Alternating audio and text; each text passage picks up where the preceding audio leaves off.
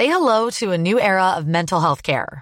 Cerebral is here to help you achieve your mental wellness goals with professional therapy and medication management support. 100% online. You'll experience the all new Cerebral Way, an innovative approach to mental wellness designed around you. You'll get a personalized treatment plan from a therapist, prescriber, or both in a safe and judgment free space. Your cerebral therapist or prescriber will outline a customized plan with clear milestones along the way so you can get to feeling your best. With Cerebral, you're not alone in your mental health journey. We're here to empower you to live a fulfilling life. So take that first step towards a brighter future and sign up today at cerebral.com slash podcast and use code ACasts to get 15% off your first month. Offer only valid on monthly plans. Other exclusions may apply. Offer ends July 31st, 2024. See site for details. Hey, I'm Ryan Reynolds. Recently, I asked Mint Mobile's legal team if big wireless companies are allowed to raise prices due to inflation. They said yes. And then when I asked if raising prices technically violates those onerous two year contracts, they said, What the f are you talking about, you insane Hollywood ass? So to recap, we're cutting the price of Mint Unlimited from $30 a month to just $15 a month. Give it a try at mintmobile.com slash switch. $45 up front for three months plus taxes and fees. Promo rate for new customers for limited time. Unlimited more than 40 gigabytes per month. Slows. Full terms at mintmobile.com. A positive Friday. How are you? Welcome to the Jason Gregor Show on Sports 1440, coming to you live also on Oilers Nation YouTube. Check out the channel. You can uh, watch the show, get involved. It's pretty easy. Have a lot of fun. Also, um, before six o'clock today, uh, give away some uh, tickets. Goes to the oil game on uh, Sunday. First little preseason game for uh, Die Hard. You always want to see what's happening. It's not televised, so it's your opportunity to uh, watch the game. Good lower bowl seats. So uh, we'll be doing that. But we're doing that. We're giving that away today on our YouTube channel. You need to subscribe. So go to Oilers Nation YouTube. It's pretty simple. You'll see it, and then subscribe, and uh, away you go. And we'll uh, pick a lucky subscriber to be uh, going to the game on Sunday. We have a, a loaded show for you. As always, you can get involved. You can text us 833-401-1440. You can send an email, Gregor at sports1440.ca, Connor at sports1440.ca. The show is always presented by our title sponsor, play playalberta.ca. And uh, there's lots going on at the playalberta.ca. Of course, if you're, if you're just feeling lucky, very simple. They have the Lotto Max Friday draw. And whew, 20 schmil. Not bad. Not bad at all. And how about this, man? There's uh, two Gold Ball draws remaining, like whew, 66 mil. That's for Saturdays. 649. 66. That's almost too much. I want to split it. Well, maybe not too much, but you know what I mean. Might be overwhelming at times. So, uh, day two of uh, Oilers training camp. We'll get to that on the uh, show today. Also, we will hear from Kirt Hill, the GM of the Edmonton Oil Kings. Uh, their season begins tomorrow. Well, sorry, at home. Tonight they're on the road, but tomorrow is their uh, home opener. So you can enjoy that. Probably have some tickets to send you to that game. Also, uh, Lorianne Munzer will join us at 3 o'clock. Brent Wallace, as we continue our uh, previews, will stop in Ottawa. It's official. Mr. Andlauer is the new owner. Steve Staios, no surprise, has been talked about for a while. He's now in the Ottawa organization. Lowetide will be by spec Luke Wilson, former uh, NFL tight end, now analyst on TSN, will be by. Wanye Gretz will join me in studio at four o'clock. We have uh, the two minute warning with Cam Tait coming up uh, later on this hour. Lots and lots to discuss. Of course, big weekend, second last weekend in Major Leagues Baseball. And the uh, Jays, they're right in the mix, man. They're taking on Tampa Bay uh, this weekend. And meanwhile, the two teams they are battling in the wild card, Seattle and Texas, will go head to head. So if the Jays win, anytime they win, they know they're gaining ground at least on one team. And if they lose, they'll only lose ground on uh, on one team. So they enter today. They are a half a game up on both Seattle and Texas. Both teams though have a game in hand on the Jays. So uh, Toronto's game in hand was last night. They lost to the Yankees. They have the same 68 losses. Jays have one more win. So Seattle or Texas.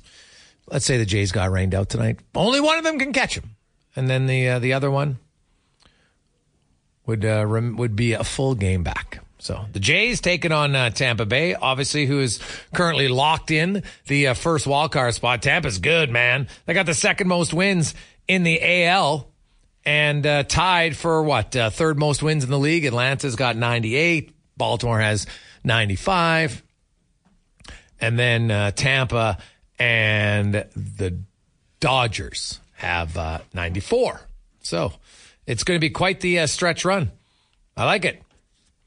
Positive Friday, baby. Pour it on from uh, Norm in a combine. Hey, that's right, Norm. It's Positive Friday. Bring it on. Be fired up. Lots to talk about on the show. Now, I do want to get to one thing. I know it's Positive Friday, but I have to get this off my chest because it's been bothering me for a while.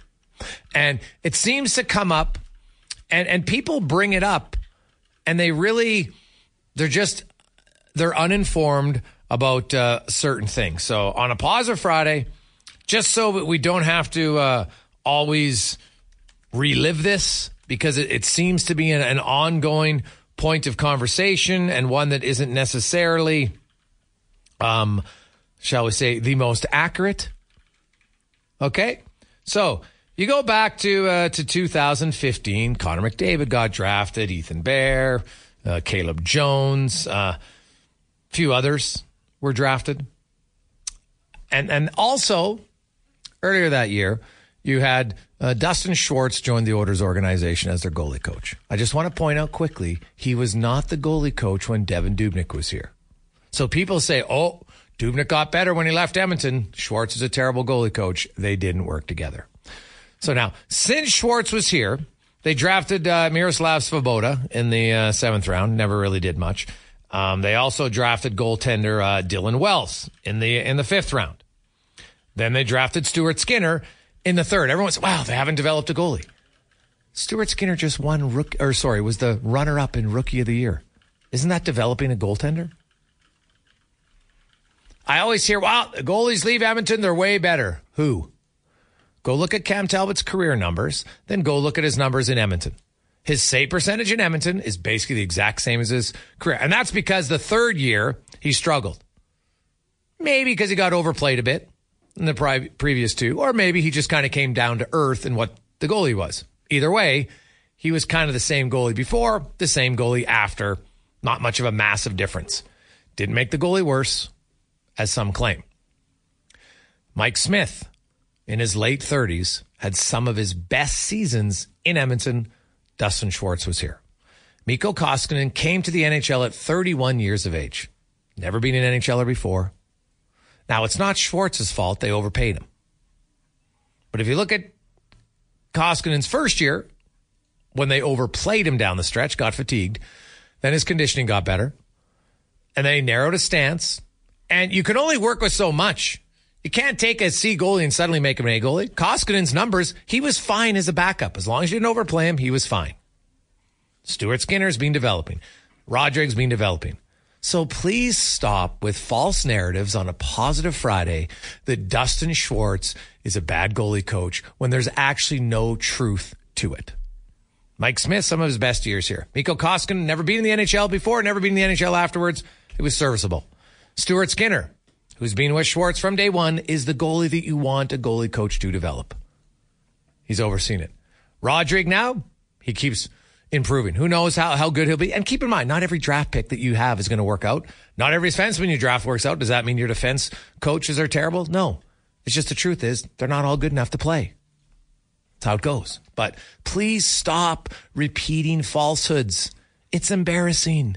Okay? It's embarrassing. Show the list of all these goalies who are so great after leaving. There isn't any. Sorry. There isn't any. I just had to get it off my chest. I'm just tired of hearing about it. It's ridiculous.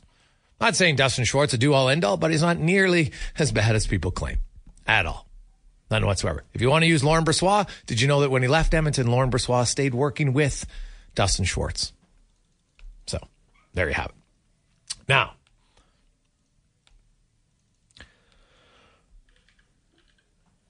Hey, Gregor, it's hard to get rained out in Tropicana. Darren. Yeah, I know, Darren. I was just using it as an example, saying if the game was postponed, either way, the Jays would still be in a playoff spot because the two teams that have the game in hand, only one of them can win. That was my point. So the Jays, if, if they can manage to win two against Tampa Bay this weekend, they're they're going to at least gain one game on one of those two teams. They just want to avoid going one and two. It's a big weekend. Obviously, you're in a playoff race, but even if they go one and two, they'll still have lost no ground on one of Seattle or Texas because they're playing each other all weekend. So it's a little bit of an advantage schedule wise for the Jays because Tampa is a very, very good team. Very good. And then they play Baltimore again, who's obviously pretty good. So we'll see how it goes. Uh, the Elks tonight. Uh, here, here is the Captain Obvious statement of the day. They're not going to get shut out. All right, it's positive Friday, but let's be real here. Getting shut out twice by the same team has never happened before in the f- franchise history. They're not getting shut out three times. They will find a way to get in the end zone. Brown, Tre Ford, Lewis, somebody. They're going to score points tonight. Now, can they beat BC? We'll see. Lions a pretty solid team, but their quarterback is very susceptible to throwing interceptions. If I'm the Elk secondary, you know what I'm doing? I'm practicing my catching before the game because trust me, you'll get a few balls thrown your way in the secondary. It'll be up to them to hold on to it. But the option is going to be there to get a pick tonight. So we'll see how it goes. It'll be entertaining. Should be a decent night for uh, Friday night football. Seven o'clock start, not eight, so that's even better. I like it. And we'll go from there. Connor Halley is with us. Con man, what's your expectations tonight's Lions Elks game? Well, uh, just making sure 7:30 start down at Commonwealth. Oh, 7:30, Well, okay. You know, people can get there early, tailgate, have a good time. That's You know what? fine. The weather's going to be great. I went to the, I walked by the tailgating. Like it is Good. expanded. It's getting bigger and bigger all the time. Like Yeah. they're down there. Everybody's having fun, right? It's very respectful, but it's a good time. Like there's live music going on. People got the barbecues out. They offer you food if you like. Mm-hmm. Like honestly, I remember the first time I went to Green Bay and my wife was not a big, she went there and she was like, what kind of magical world is this? Because we were walking into the stadium and people stopped and now there they do it big time. Like they have old ambulances that they've turned into like, basically big fridges and they park it there and they open the doors and they've got they're serving and they were serving Jaeger and you walk by they're just like hey do you want a Jaeger which happened to be my one of my wife's like she doesn't drink a lot but she does like Jaeger and she was just like this is unbelievable and right now that's what it's becoming at the Elks. Like it's very friendly. They offer burgers and different things to people. Everybody's getting along. So uh, I recommend it if you haven't gone. And now you got to reserve your spot right? Which is great. You got to plan ahead. Uh, they'll be down there pretty early. I'm guessing four o'clock, maybe even earlier. The diehards getting in the parking lot and away you go. And it's a fun atmosphere if you just kind of want to walk through it on the west side of the stadium. And that's what I, I would recommend that. I mean, you don't have to get there and set up shop, but walk through it, say hello to people. Yes. Everyone's there to chat. They've got live music going on. And like you said, food and drinks. The spirit of Edmonton people are fantastic. They'll, they'll make you feel at home. As for the game, once it gets going, I mean, expect the Elks to try to establish the run once again. Kevin Brown, these last couple games has been absolutely outstanding, you know, averaging 6.3 yards per carry. And, you know, you look at him and you think, how do you bring him down after the first tackle? Like he, he's just kind of a little ball of hate out there and he's busting big runs. I believe he has the most 20 yard plus runs in the CFL at nine. He- He's just been really great, and, and I don't think his evolution happens without the team putting in Tre Ford and running those options and keeping the, the linebackers on their heels a little bit before they can just, uh, you know, shoot the gaps. So I, I think the Edmonton Elks for them just try to establish that run. And like you said, Vernon Adams, 14 interceptions this year, leading the way, and that's in a game less played. He'll throw some balls up there that you can go and get, and the Edmonton Elks secondary, as of late, has been finding the ball. So I think for sure you got to try to take advantage of the mistakes that BC gives you, try to play off the home crowd, hopefully, and just continue doing what you're doing. Establish the run. That's going to set up the pass for Tre Ford, and uh, yeah, well, hopefully they keep this thing going. Hey, Gregor, you're a thousand percent wrong. Schwartz is not a good goalie coach. Some goalies have looked better here because of the team in front of them. Koskinen did not improve, and neither is Campbell. If anything, they've gotten worse. RL. Well, except the data actually shows RL that Koskinen did improve. What are you talking about? Okay, have data to back up a hollow opinion. Okay, because your opinion looks ridiculous. Fact. Jack Campbell had one bad year. You you think Schwartz told him to change everything? Said, hey, they actually got him to change his equipment, which he wouldn't do because it was outdated. So is Dave Manson a bad goal defense coach because Cody Ceci wasn't as good last year as he was the year before? Like, think about that. It's a ridiculous statement.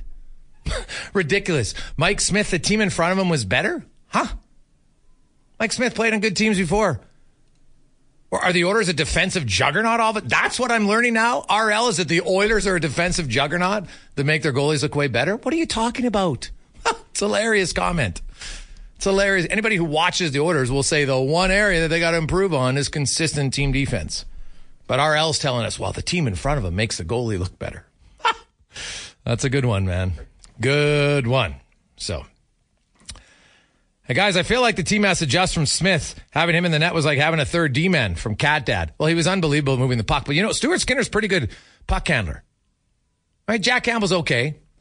Uh, you're right, though. It, I think at times there were certain times where Mike Smith's puck handling skills. Now everybody remembers he'll make a gaff every now and then, but then he would make like a hundred good plays. But well, geez, he makes one bad one, so that's what I got to focus on. It's quite comical to me, but yeah, it did change it for sure. I think at times he made it like Tyson Barrie said it. Like you could go some games you don't even get hit because Mike Smith was out. He's knocking the puck down, then he's moving it. It was a big advantage for sure. So, uh, but Stuart Skinner's pretty decent puck mover. He's not at Smith's level, but he's well above what Koskinen was. As for Jack Campbell, he had a bad year. I don't think anyone can question that. He admits it. Everybody knows it. But I, I don't put that on the goalie coach solely. He didn't come in and suddenly change Jack Campbell. Jack Campbell had a bad year. He talked about it yesterday. Got behind the eight ball early, probably put a little too much pressure on himself. Then they worked on some things throughout the year. But when your confidence is low, it doesn't matter.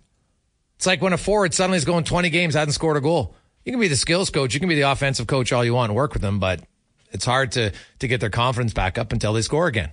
And goalies are harder because obviously you're not pitching shutout every game. And making one big save usually doesn't just turn it around for a goalie. So Jack Campbell, no question, is the guy to watch this year. But if Jack Campbell has a solid season this year, is everybody going to say, wow, what a great job Schwartz did? No. They're going to say, oh, it looks like Jack Campbell's back to the goalie he was the previous four years. Work on a few little things. Quick break. When we return, Kirt Hill will uh, join us. The uh, Oil Kings, they're going to be a lot better than they were last year. And that's junior hockey. It's cyclical. Obviously, the Oil Kings were at the peak, and unfortunately, some of their peak years happened to be uh, during COVID, so they they were robbed of a few more competitive seasons. But they had a down year last year, which they expected. Now they start to come up. They've added some age and experience on the back end. Can they push for a playoff spot? We'll find out from the GM next on the Jason Gregor Show presented by PlayAlberta.ca. Pause of Friday continues on Sports 1440 and also live on Oilers Nation YouTube. You can get involved. Text lines humming at uh, 833-401-1440. Also lots of comments already in on the uh, chat room. And uh, we will now get to our big guest of the day, brought to you by the Hockey Super League, a premier hockey solution with a clear path for long-term development, offering borderless hockey, including provincial and cross province competition. Visit hockeysuperleague.ca for more information. And uh, we are joined in studio by the uh, general manager of the Edmonton Oil Kings. Kirt Hill joins us. Kirt, welcome back. Uh, I guess, well, not welcome back, first time in this studio, but uh, welcome back to the show. Uh, how are things? Yeah, they're they're doing good. Yeah, I think. Uh, thanks for having me to the new studio. It's great to be here, and yeah, just looking forward to getting the year going here tonight. And uh, you guys, like a lot of teams in the league, it's you know, there's every, some teams have four guys missing, some have five. You've got two, uh, just due to because they're still in NHL camps, which is a great opportunity for the young guys. I'm sure as a GM, you're like, well, I'd like him here, but it's you know, it's only a few games. But your team, I think, is one where I think you go into this season believing you can compete for a playoff spot, and you know, every game could matter at the end of the day. So while it's great for them, selfishly, maybe you'd probably want them here for two games. Yeah, certainly. I think it's kind of that the attitude our group has to go in to the year with. It's uh, you know, I don't think we, we have a team on paper right now where you're you're predicted to win the league like we've had here in, in the past. But you know, all the points are going to matter. Those tight games are, are going to be really important as we move down the stretch. But even even here early in the season, you want to get off to a good start and start building that confidence. I think we were even trying to distill that a little bit in the exhibition games where we probably had some some more numbers, a little bit more of our roster and what that was going to look like. And um, yeah, we played in one goal games and all four of them. So I think it's going to be a year where we're playing in a lot of tight games, and it's just finding ways to get points and and come off on the better side in some of those. You didn't have a lot of wins last year, and that's kind of the cyclical nature of, of the Western Hockey League. When, when you go forward, eventually you age out some players, and you know what? Uh, you kind of got to wait a few years just to, to see some players come in, and and now you're kind of in the start of a new cycle as a GM. So that's always part of it. But you brought in, you know, a few 20 year olds. Unfortunately, Nash has got a broken wrist, so he won't be ready to play for you until December. But uh, Lajoie on the back end. You need some experience back there. Kind of, if you look at your team and then you look around the league where do you where do you see your team's strengths to start the year? Well, I know kind of when we did, ran the numbers here throughout the summer, and we're kind of looking around the league on who's returning, where, what, what everyone's strengths are going to be. We certainly have a lot of experience in net. We have two guys that have played in the league and and have a lot of experience. So. Um, although their numbers last year were tough at times, just with you know, but a lot of the times they were kind of let out to dry yeah. in some of those games, just with where we were as a team and and injuries and some of those variables. But um, I think that should be one of the strengths. We need those, and we need them to be those yeah. guys. It's uh, we have a 19 and an 18 year old, and you know it's designed that way that we can have a good tandem and uh, and hopefully you know give our young decor some time to learn and make mistakes. And um, you know our forward group is actually a little bit of an older group. It's not super young, and some of the younger guys we do have are guys that are already playing up in the top six of that lineup. So, you know, when you go down the depth a little bit, it's not like our, our fourth line is full of 16 year olds. It's some of those players that are 17 now are, are moving into our top six, which you want, and hopefully they can have a good year this year. And you, you got them for three years. When you look at certain players, I don't like to put too much pressure expectations, but I'm sure some of these guys feel like, hey, it's ready. It's a year for me to, to make a step. And one of those guys is Cole Miller, where you you just look on paper and you, man, he's got a lot of the right things. Um, you know, he came in as a six year old on a really good team, got, got to experience some things, and he's a big body. Where do you see Cole at as far as his development? I think he's moving in the right direction. You know, one of the things we focused on last season, kind of when we got halfway through the year, was really him getting a lot stronger and putting on some weight. We kind of ran numbers on guys that are getting drafted and moving on to the NHL. And, you know, we really tried to make that 190 mark okay. a goal for him to get stronger and, and, you know, mature physically. And, and he, credit to him, he put the work in over the summer. You know, I think he's 192 going into the season. He looked good in, in camp, looked good in the preseason. So, um, I think it's trending in the right direction where he's going to be on cue here to have a good year for us. He's going to, it's, he's going to play big, meaningful minutes with us. And when you're a centerman, it, you know, there's going to be tough nights with matchups, but he's got to find a way to take that step now. When you let's look at his game because he seems to have all the pieces. It's just a matter of now of putting it together uh, you know, last year I'm sure was tough for any of the young guys because their first year in the league, is like, oh my goodness, this is great. We're winning all the time. Like everybody's having fun. And then boom, you're barely winning. How much do you think the mental wear and tear weighed down some of your younger players who were there in their second years after having success early? Well, certain, I, I certainly think those young guys that were there the year before put a lot of expectations on themselves. And I think for any player in the Western League at 17, it's pretty tough to drive offense by yourself and drive a team. And, and, even with championship experience, those guys, you know, they weren't in the fight every night. They weren't on the top line. So last year, um, I think they did get off to a little bit. They were overwhelmed early, and then the team, we weren't winning games, and they were just putting pressure on themselves. And um, this year's a little bit of a different scenario where we have some more older guys to insulate, and, and they're starting to now turn on to the second half of their career here in the league where they need to make those steps and they need to start driving the bus a little bit more. GM of the Edmonton Oil Kings, uh, Kirt Hill, joins us. Of course, uh, they start tonight and then their home opener tomorrow. Uh, we'll give you some tickets uh, later on in the show if you want to uh, head down. And you know what? You look at the league overall, you know what? There were some strong teams last year. Is there a team on paper? Like there doesn't, from my vantage point, you obviously search it a lot closer than I do. I don't see necessarily two like juggernauts that we had. There's more good teams. Is that fair? Or do you see one or two that could match Seattle and Winnipeg? I don't know. There's nothing close to that at this point. Like last year, there was multiple teams I would say that are were ahead of even probably the top team this year. But you know, on paper right now, I I think Portland's got a really deep team. They're they don't have like that real high end, you know, superstar Yeah. group, but they all they have a great team that's been together for a long time. Their 20 year old players are probably the best in the league out of all the teams, and you know they're. Mike does a great job there with his group and the way that they're coached, and you know they always drive a ton of offense and play a pretty disciplined game. So if I if I was picking someone on paper to start before anyone makes a move, it's probably Portland. When you talk about coaching and and your own coach, kind of for Oil Kings fans, what kind of team are you should they be expecting this year? Well, we have to, our identity has to come off work and our structure. I mean, we're not going to be the kind of team that can go out there and, and win games by scoring a lot of goals. You know, if we can we can score four a night, that's going to be a good night for us, and we have to make sure that we're defensively responsible, and it's got to be a work ethic type attitude every night. We're a pretty big team, actually. Yes. When you look at it on paper, we looking at it. You got a lot Yeah. of size for a junior team. we do, and and, and you know, it's got to be the mindset of making the game tough for other teams to play against. Go through five. You know, we're going to be physical, but it's not giving away those freebies and just teams got to not like playing against us. At the end of the day, we just got to be one of those annoying teams that you know when you're playing the Oil Kings, it's going to be a tough night. Nash has that mentality, no question, how he plays. Do you have a few other agitators on your team?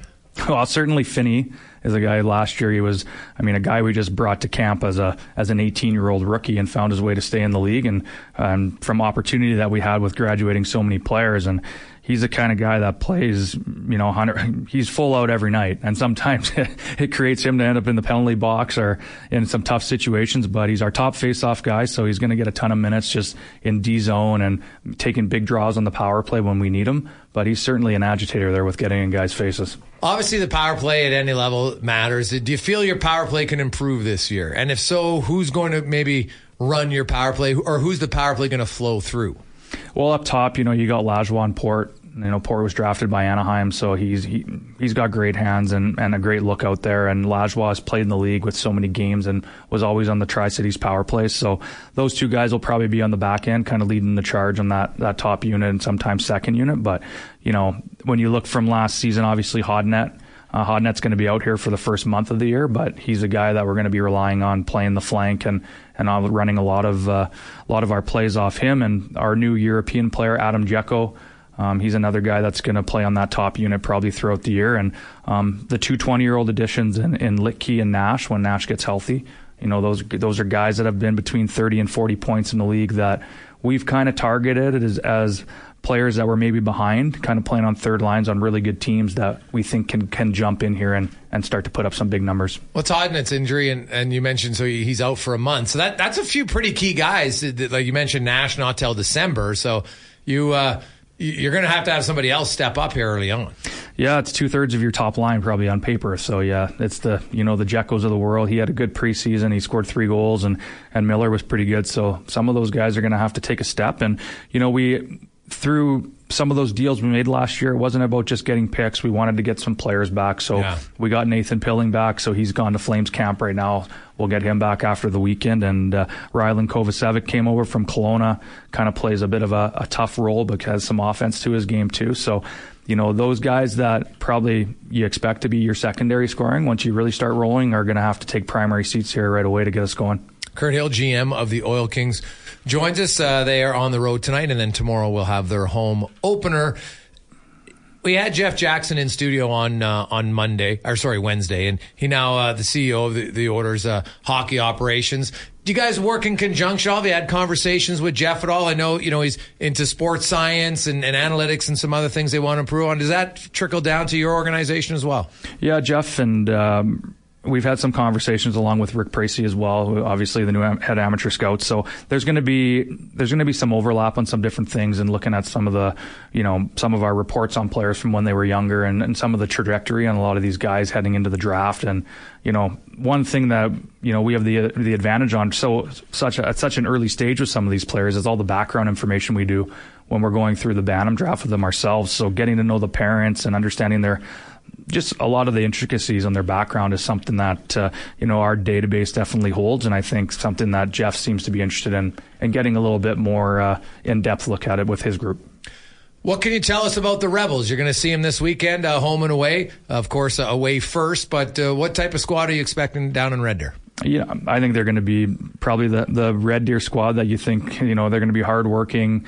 Um, they got some good returning offensive players as well. They picked up Latimer, who played here for a while, was drafted by Ottawa at one time. He's at 20 now, so he's a guy that can really skate and put up numbers as well. But I would say in the Central, probably going into the season, they should be the top team in our division. Medicine Hat is going to be a good team, but they're really young. They made a huge step last year going from being last in the league to making the playoffs, which Yeah. now we're in that situation here in Edmonton, and they were able to do that last year, and they should make some strides as well. But uh, Red Deer's going to play you tight, and they're going to be one of the top teams again in the league. It's interesting you brought up Medicine Hat because I wanted to ask it. It's hard to compare, but if you just look at a blueprint, you look and say, hey, Medicine Hat just did it. And, and we're in virtually the same situation to say, hey, yeah, it's possible. Do you feel your team has improved enough that it's because I'm not a big believer in wanting to, oh, oh, you know what? Everybody's got a chance. The truth is, like, you guys didn't have a chance last year and you, you probably knew it. But do you feel like if things go well and there's not any more serious injuries, that you can at least be in the mix? I certainly do. Yeah, I don't see any reason why not. And we,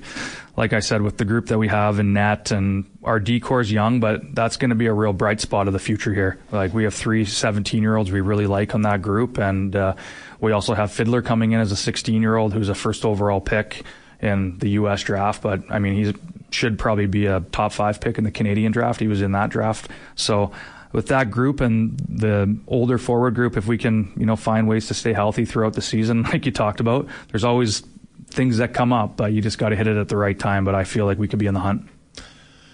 Kirt Hill joins us. He's the GM of the Oil Kings. They're in Red Deer tonight, and then of course uh, tomorrow they are at home. Actually, tomorrow is the first of uh, three consecutive home games because they have uh, Lethbridge next Friday and uh, Sunday at home. So uh, opportunity for Oil Kings fans to get out to some games early on in the season, and just kind of an overview of the league. You know, I think maybe it's better if you don't have the two juggernaut teams that we saw last year, maybe even three, right? And that, that's going to happen every now and then.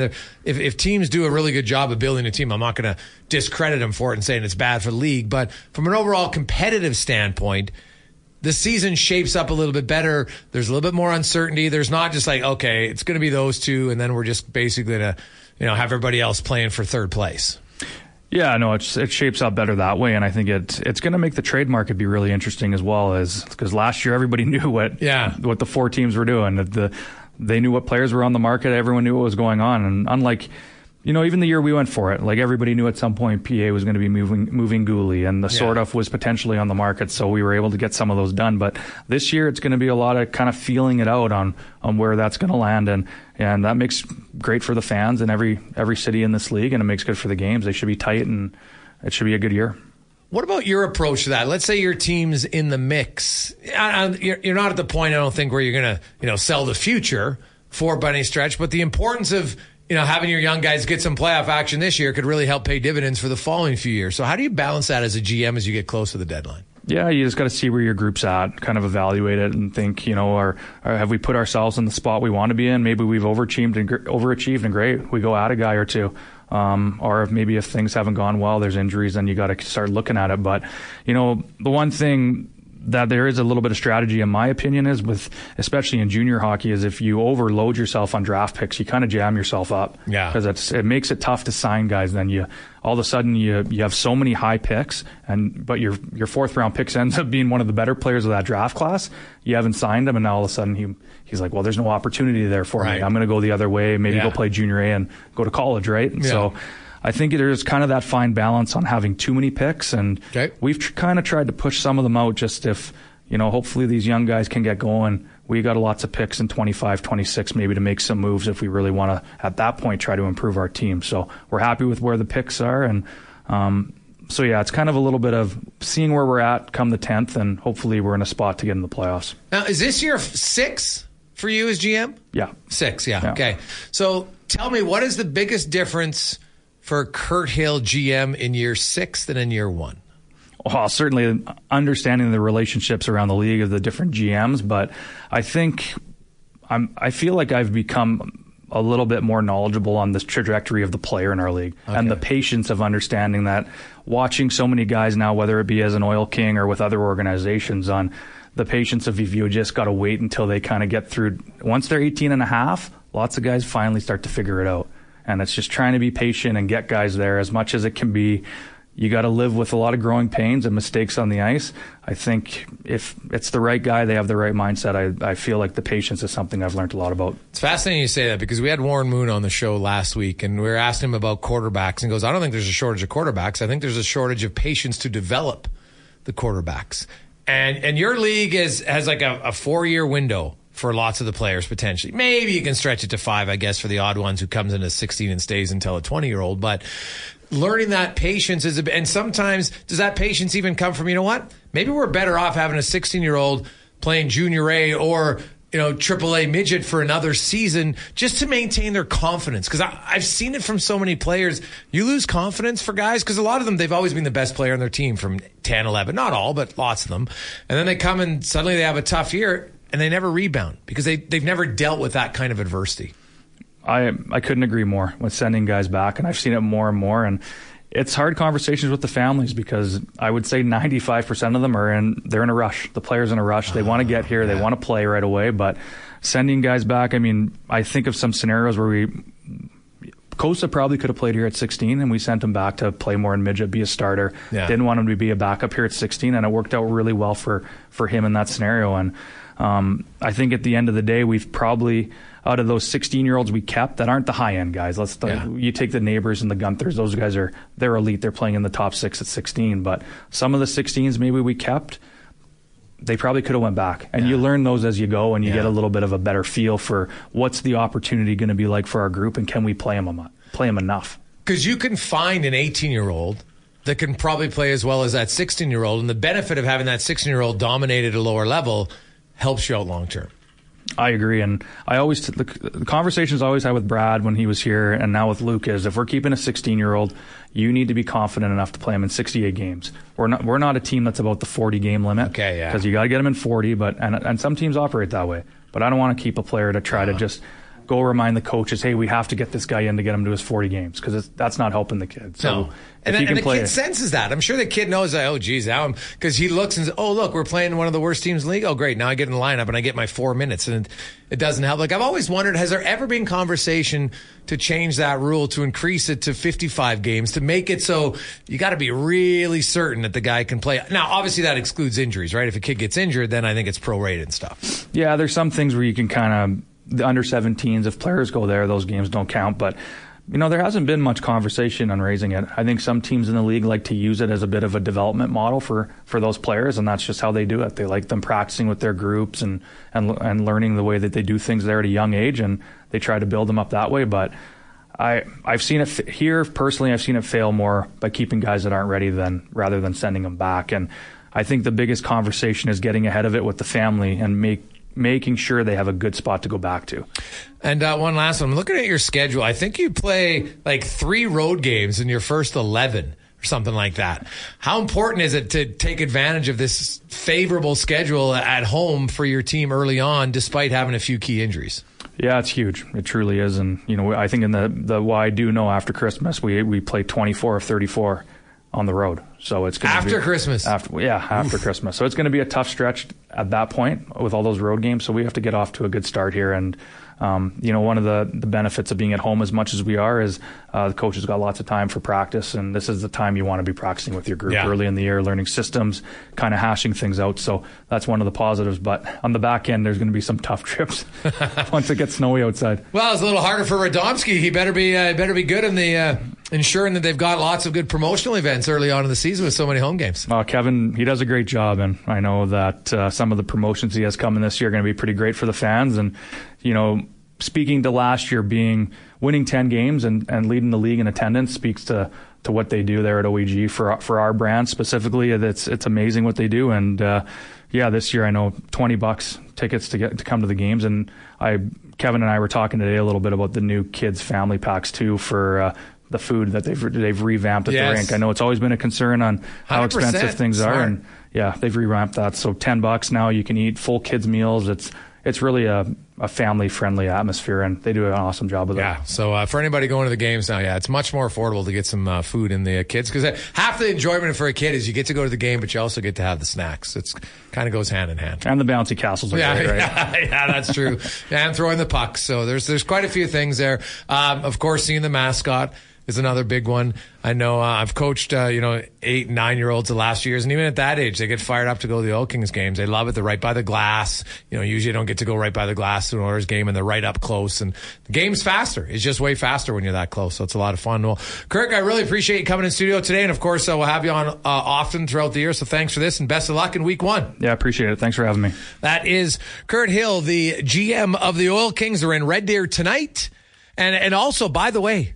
Big announcement. Uh, the Oil Kings, all 68 games are available on iHeart. Some of you I know are listening to the station right now on iHeart Radio. So be sure to uh, get the Oil Kings games. They got their own channel and uh, you can listen to uh, Andrew Pearce all 68 games starting tonight in Red Deer. And then, of course, the uh, home opener tomorrow against the same Red Deer Rebels. So we'll come back. We got uh, Cam Tait and uh, Lori-Ann Muenzer and more on the Positive Friday edition of the Gregor Show presented by PlayAlberta.ca.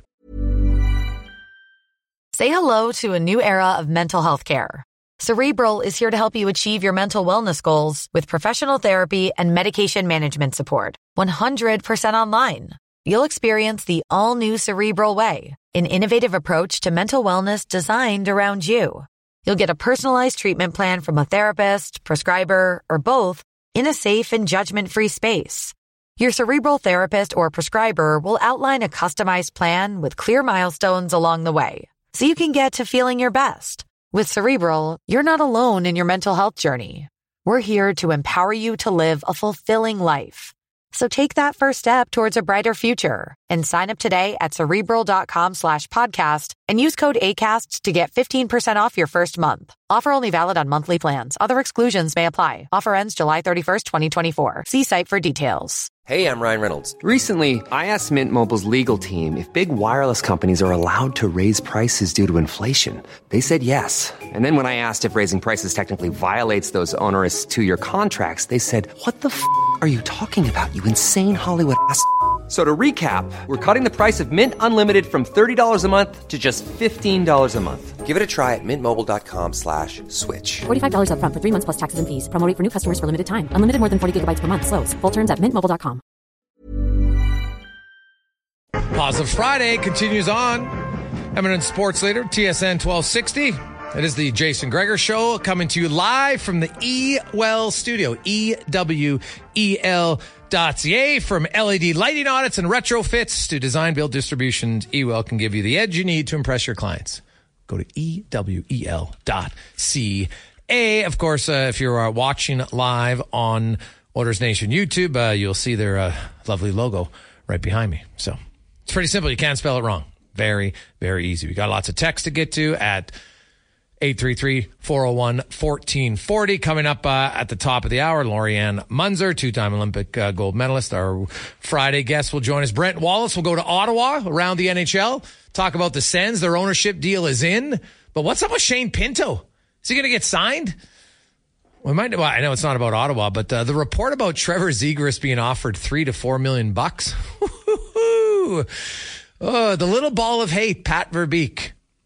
That's a that's a bold approach.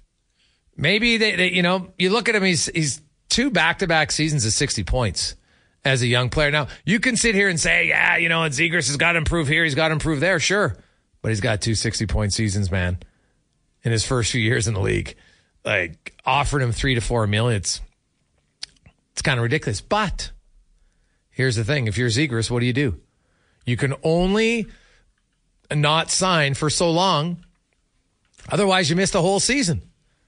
And is three or four mil better than zero? I would think so. But it's not good for either side because then Zegras, let's say you hold out till the end of November. Right? hold out's the wrong word. You don't sign until the end of November. Well, now you're playing catch up. So even if you take less money, yeah, it's not good for you. It's not good for the Ducks. Season's wasted, but the Ducks probably can take this risk because they're not going to be good. And in this boat, not having Zegras to start the season, guess what? That just improves their chances of being a bad team. And Jamie Drysdale, both are unsigned. So uh, we'll go to the we'll go to Anaheim next week in around the NHL and find out uh, exactly what is going on because that is it's kind of odd. Like I could see if you didn't want to back up the Brinks truck to Zegras and give him eight mil or nine, even though the numbers suggest you probably should. I could get if they say, you know what, we're not certain how good he's going to be. Okay. Because, like, look at Matt Barzal. He had the 85 point season. He's never come close to it since. Now, they're also not an overly offensive minded team in New York, but he hasn't, after his rookie year, Matt Barzal hasn't matched that level of productivity. Now, Zegras, could he stay a 60 point guy? Sure. And 60 points is it's probably a $6 million player. So maybe that's why they're playing hardball. But I do find it a little, uh, a little interesting, uh, to say the least. So it is uh, Friday, and you know what that means. Every Monday and Friday on the show at this time, uh, Cam Tait uh, is a longtime journalist in our city. Cam uh, is in a wheelchair and he has cerebral palsy. He has always wanted to be uh, a radio guy, but uh, due to his cerebral palsy, you know, his voice isn't clear enough to do it all the time. But with the wonders of technology, Tater is allowed to use his voice now. And uh, we give him a platform here as another edition of the two minute warning with Cam Tait. I'm Brian from VoxBox. Today's two minute warning the Humboldt Broncos legacy. We all had that feeling on that 2018 spring evening when everything went so wrong. The pictures, the grief, the terrible feeling of helplessness when the Humboldt Broncos bus was demolished, claiming 16 lives and disabling 13 others. What do we do to help? Many contributed funds, others wrote letters. But there was that yearning to do more. Perhaps we can start something individually and collectively, starting tonight and lasting all winter. Because right now, countless buses with junior hockey players, full of promise, are pounding Canadian highways on their way for a game. The Edmonton Oil Kings start their Western Hockey League season tonight in Red Deer and are, probably right now, loading their bus. The Spruce Grove Saints begin a three-game weekend set of games in Brooks. The Sherwood Park Crusaders are in Drumheller tomorrow. Two, one, play the game they love, and two, chase their dream, wherever it might take them. We need to make sure their bus pulls into arenas, restaurants, hotels, and coffee shops safe. And sound. The highways are dry right now, and the weather is great. But in a few weeks, winter will slowly tighten its seasonal squeeze. The prairies will endure another winter and present some treacherous driving conditions. But no matter the weather, those of us driving on highways need to remember the Humboldt story and its most profound meaning. We must be ever cognizant of the speed limit, the stop signs, the flashing lights, the slippery highways, and so much more. If we do, we will keep everyone safe, including buses ferrying junior hockey players, so maybe, just maybe, defensive driving is a way we can honor the Humboldt Bronco team of 2018 and their current band of brothers chasing their dreams. I'm Brian for VoxBox 2 Minute Warning and Cam Tait on the Jason Gregor Show heard Mondays and Fridays right here on Sports 1440. It is one that uh, yeah, makes you think for sure in regards to the uh, buses. So uh, safe travels for everyone out there. School buses, you know, there, there's hockey teams, there's football teams, there's basketball teams, volleyball. You think about how many teams are out there and how few accidents, thankfully, there are. It's uh, it's fantastic. Now, got a lot of text at 833-401-1440 coming in. Hey guys, I have a, a five year old son. Took him to the uh, Elks game. It was uh, the two dollar hot dogs. We sat down literally one minute. Dad, when's lunch? Yeah, see, it's true. Half the battle, half the excitement for the kid to go to the sporting event is to get the burger, or the hot dog, or the popcorn. That's just part of it. Right? It adds to it. It's super fun. I like it. Hey guys, Trevor Zegras, comeback player of the year. now you're now you're getting into it. Oh, the old Willie Nylander. Oh, that was still a classic. So funny when uh, remember because the next season some people had him at the midway point in that uh, player poll as the comeback player of the year. Why? Because he came back from not signing a contract. God, that was funny. Still one of the few times I've seen Strutty like legitimately upset. Legitimately upset. It was uh, so good. Hey guys, why don't we wait until our goalies play a few games? I think we have a good tandem together. They will get it done. Don't worry. From uh, Shanked One. Uh, well, I, I don't think anybody's jumping the gun. I think people are just outlining. Hey, Jack Campbell has to have a bounce back season, but that's like Captain Obvious thing. Of course he does. His previous four years, he had a combined 916 save percentage. Last year at an 888. Now, if he falls in the footsteps of Markstrom, he'll bounce back. I'll say this I don't expect Campbell to be 916. If he does, that's a really good year because keep in mind, goal scoring's up across the NHL. What used to be a 9 14 15 is now like a 9 11, 9 10, just because there's more goals across the league. So I don't even think Campbell needs to be a 9 16 to have a good season. I outlined it. The top 20 goalies in the league who started at least 30 games. Stuart Skinner was 14th and he was 9 14. Solid as a rookie. If Jack Campbell's even just 905 last year, that's the 20th goalie in the year, and 21st goalie who starts 30 games. Right? And if Stuart Skinner plays well, then you're doing fine because I fully expect both goalies to play at least 30 games unless one of them gets hurt. I don't see any other way around it. Right? So I, I don't see one of these guys starting 55 games. I'd be surprised because I don't think I just don't think it's a, a smart idea to overplay a goalie. They they don't have a Vasilevskiy, they don't have a Shesterkin, and even those guys, I don't think it's uh, it's beneficial. You look at a guy like Vasilevskiy. He um you know he's an elite goalie, so he's able to do it. Not many others can do it. Hey guys, awesome to hear Tait on the radio. Kudos, Gregors, for that segment. I played Junior in Camrose many years ago, and he joined us on the bus a few times. Great guy and great journalist from uh, Buchanistan. Uh, you know what? And Tater, I give him credit, man. Like he he he never considers himself disabled at all, and I love it. Like he Cam wants to be treated like anyone else. He'll give you the gears. He'll chirp you back. He wants you to chirp him.